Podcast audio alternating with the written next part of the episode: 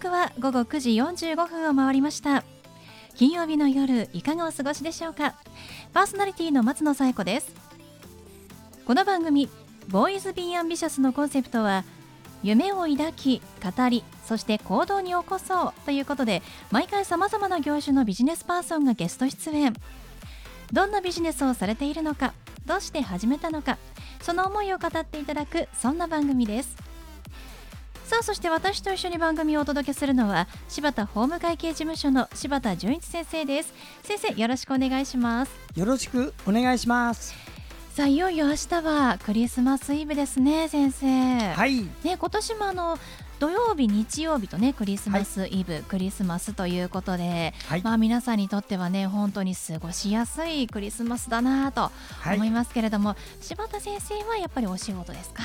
え、じゃあ、あの全然関係なく365日。あの、ね、私皆さん知ってる通り 陸海空自衛官の遺言書書きが本業でございますので、自衛隊と同じ365日正月も平常勤務でやっております。素晴らしいですね。でもクリスマスは本当に根付いた素晴らしいこの習慣というか、はい、一つの区切りで、ね、共にお祝いをしたいという気持ちは同じですよ。そうですよね。はい、まあ私もですねあのイブの日はあの、はい、クリスマスイベントというのがね、はい、やっぱり24、25って入るのでお仕事ではあるんですけれども、まあ夜はですね、はい、ケンタッキー予約しましたので。そうですね。この間言ってましたね。ね、周年のケンタッキーね。周年のケンタッキー私もケンタッキーの窓口でね、あのー、機械でね。あのー、注文するっていうのをね やっと覚えまして。そう本当に、ね、はい初めはもう汗だくでございました大丈夫です。できます。皆さんもね あんまりあ怖がらないでケンタッキーフライドチキンのところで、ね、できますから。先生。でもねもうクリスマスは当日は多分買えないと思います、うん、予約者限定なんでね、はい、そうですね。まあ、はい、間に合うかな、普通のチキンを買えるかもしれないですけれども、まあ、皆さんねおのおの素敵なクリスマスをお過ごしいただきたいと思います、はいそれでは第141回ボーイズビーアンビシャススタートです。この番組は遺言相続専門の行政書士柴田法務会計事務所の提供でお送りします。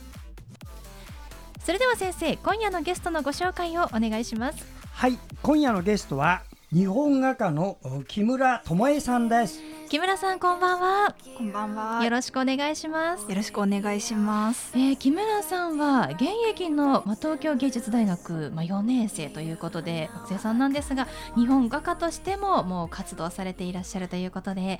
あの日本画家にこう専攻しようと思ったのは何かこうきっかけっていうか好きなことっていうのが終わりだったんですか？あえっと、日本画というのが、えっと、岩絵の具というかなり、えっと、自然由来の画材を用いて、えっと、制作しておりまして、うん、えっと、その画材がかなりこう自由度が低いというか、えっと、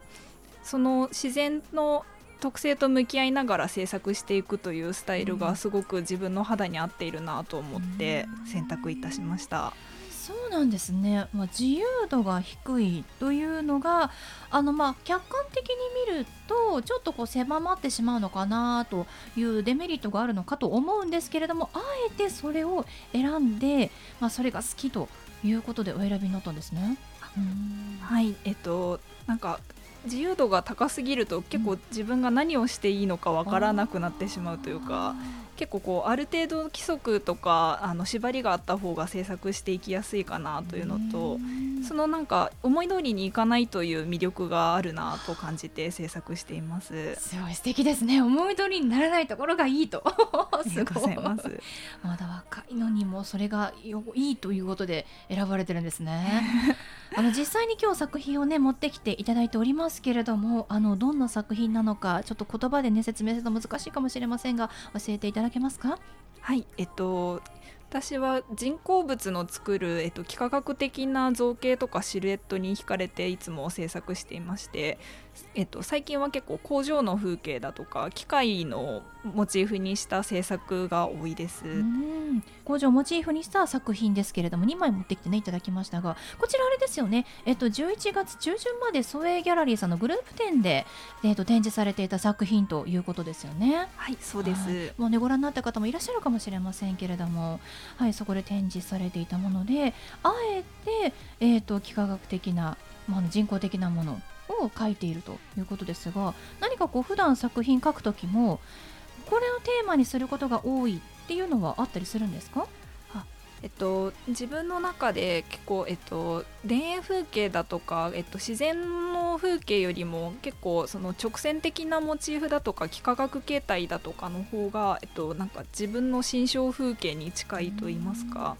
そういった魅力を感じて、えっと、人工物を主に書くことが多いです。うそうなんですね。あの柴田先生実際にそのグループ展をご覧になったとお聞きしましたけれども、はい、どんな展示会でしたか？はい、あの銀座の中でもね、総営ギャラリーさんというのは特殊な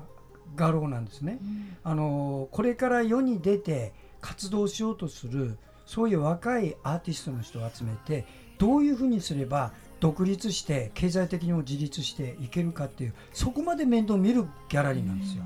だから、うん、そういうところではもうこの人こういうのが光る。つまり USP つまり自分だけが持っている特徴。こういうものをあのもっと磨きをかけてそして皆さんに見てもらって、うん、そして自らもそういうのを皆さんに見てもらうチャンスを作ったりそういうことまであのサポートするギャラリーで、いいとこですよ、一度銀座に行ったらよくねアーティストの方も来るけれどもあのアーティストアートを好きな方にもね、うん、ぜひ見てもらいたいですね、うん、そういうギャラリーさんはね、ね、新しい新人がねどんどん入ってくるところですよ。ねもう現役の学生さんも本当にもう見つけて、はい、発掘して展示会をされるぐらいですからね、はい、すごいですよね。先見の目がありますけれども、はい、あの根本なんですが日本画っていうのはこう何の絵の具を使ってとかどういう技法で使ってで書くみたいなのがもう決まってるものになるんですか？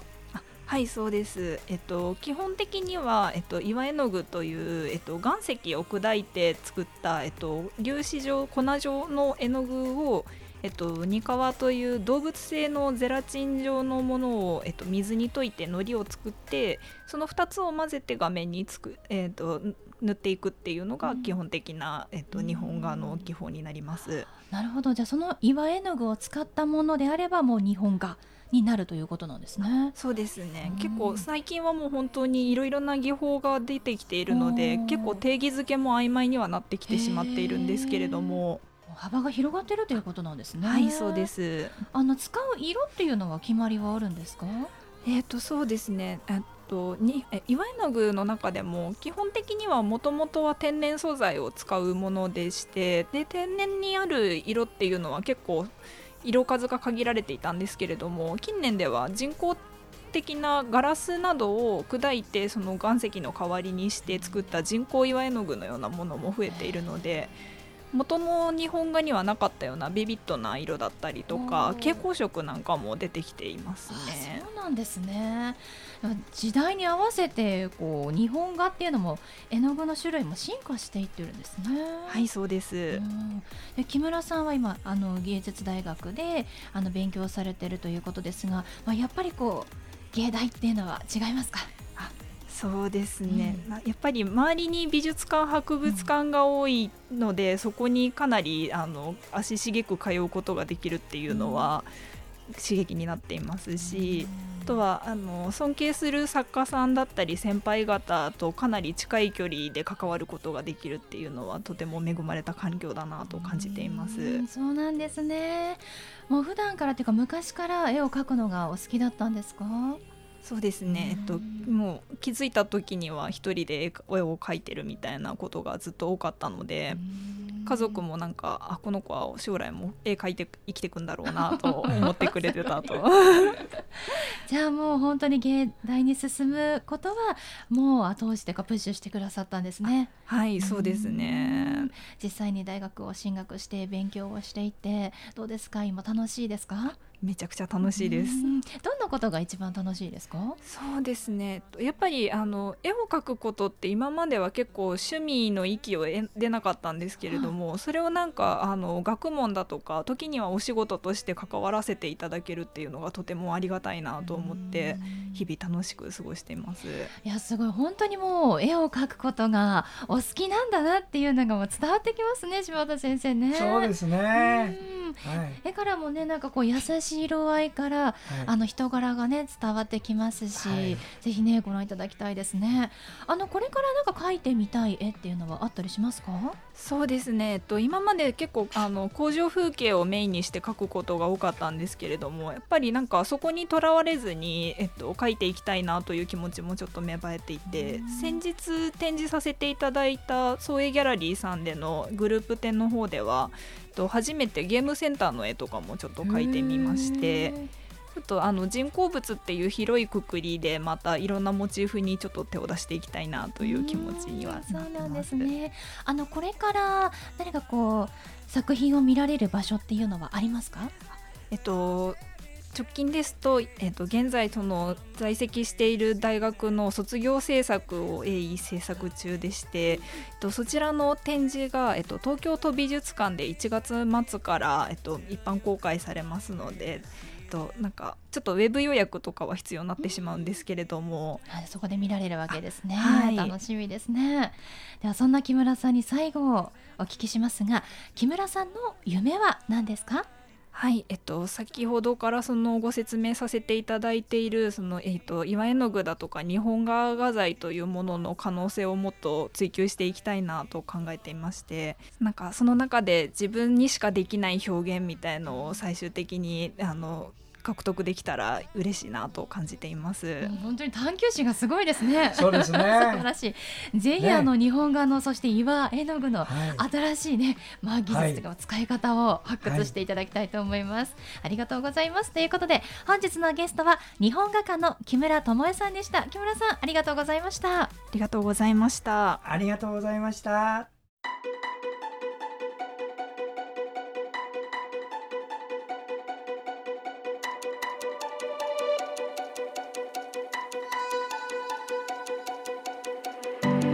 続いては柴田先生のワンポイントアドバイスです。では先生今日はどんなお話をしてくださるんでしょうか？はい、えー、こんばんは。遺言相続専門の行政書士の柴田です。私はこの相続の相談と遺言書の原案作成の仕事だけをやっておりまして今年で32年です。いろんなご相談受けましたがその中で皆さんにもお役に立てることをですね個人情報の関係がございますのでそのままではなくてお知らせします。今日はあの短時間なので一つほど皆さん覚えておいてください。遺言書を書くときに直筆証書遺言であろうが公正証書遺言であろうが不言というのを入れてくださいね。不言つける言葉言葉のことって書きます不言。不言というのは何かというとこの遺言書をどういう気持ちで作ったんだ。私は相続人をこういう気持ちで思っているということを書くところなんです。これがしっかりとできていればですね大体揉めがほとんど収まります。5人の子供さんがいて最後までお父さんの工場を一緒に頑張った。一番下の女の子供。結婚しないでお父さんと一緒に頑張って。あとは全員が会社の重役とかいろんなのになった。そういう場合に全ての財産を最後の子供に工場を継がせるっていうのがあるんですわ。そういうのでもねみんなが理由を聞けばなるほどと思えば納得する。こういうのをね不言事項の中で書く。これが重要です。はい柴田先生の相談は電話東京0367801408 6780-1408までお願いします。以上柴田先生のワンポイントアドバイスでした。先生ありがとうございました。ありがとうございました。